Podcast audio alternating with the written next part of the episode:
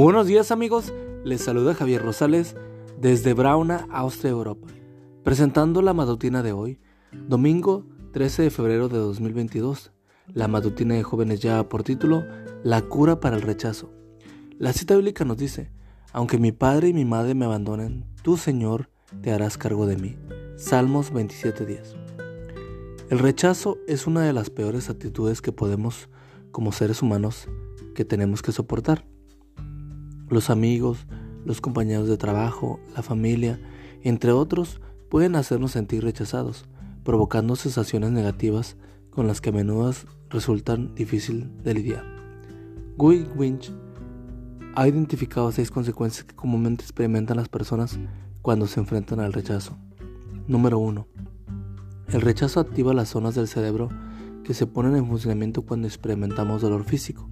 Pero, número 2, el dolor del rechazo permanece por más tiempo que el dolor físico debido a que la memoria es capaz de recordar a la perfección el sufrimiento que experimentamos en el pasado al ser despreciados y repetir el trauma si no sabemos manejar el recuerdo. Número 3. El rechazo pone en riesgo nuestra sensación de pertenecer. Número 4. Fomenta la ira y la agresividad. Número 5. Destruye la autoestima. Número 6 hace descender temporalmente el coeficiente intelectual. Frente a un enemigo como el rechazo, ¿qué podemos hacer? El versículo de hoy nos dice que todos pueden rechazarnos, incluso nuestra madre, aunque sea difícil de comprender. Pero hay uno que nunca nos rechazará. Al contrario, cuando todos nos abandonen, Él se ofrece para hacerse cargo de nosotros. Me refiero, por supuesto, a Dios.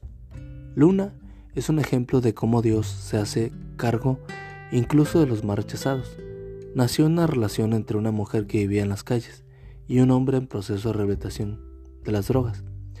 El padre la ofreció con cada uno de sus familiares, pero ellos pensaron que era un riesgo tener una bebé en esas condiciones y le ordenaron entregarla al Instituto Bienestar Familiar para que le encontraran un hogar. Pero Dios tenía planes mejores para la luna. Providencialmente el día en que pensaba entregarla, el padre se encontró con una dama que se ofreció a adoptarla. Aquella dama era dentista. Hoy, Luna tiene seis años y asiste al colegio dentista de su zona. Luna es la niña consentida en la iglesia adventista que ama. Cuando la conocí me dijo con orgullo, soy adventista del séptimo día porque Dios usó la iglesia para proveerme de un hogar. ¿Lo ves? Si en este momento estás experimentando algún tipo de rechazo, recuerda que Dios tiene siempre los brazos abiertos para ti. Él te acepta como eres suplirá tus necesidades emocionales y llenará tus vacíos. Solo dale un espacio en tu corazón.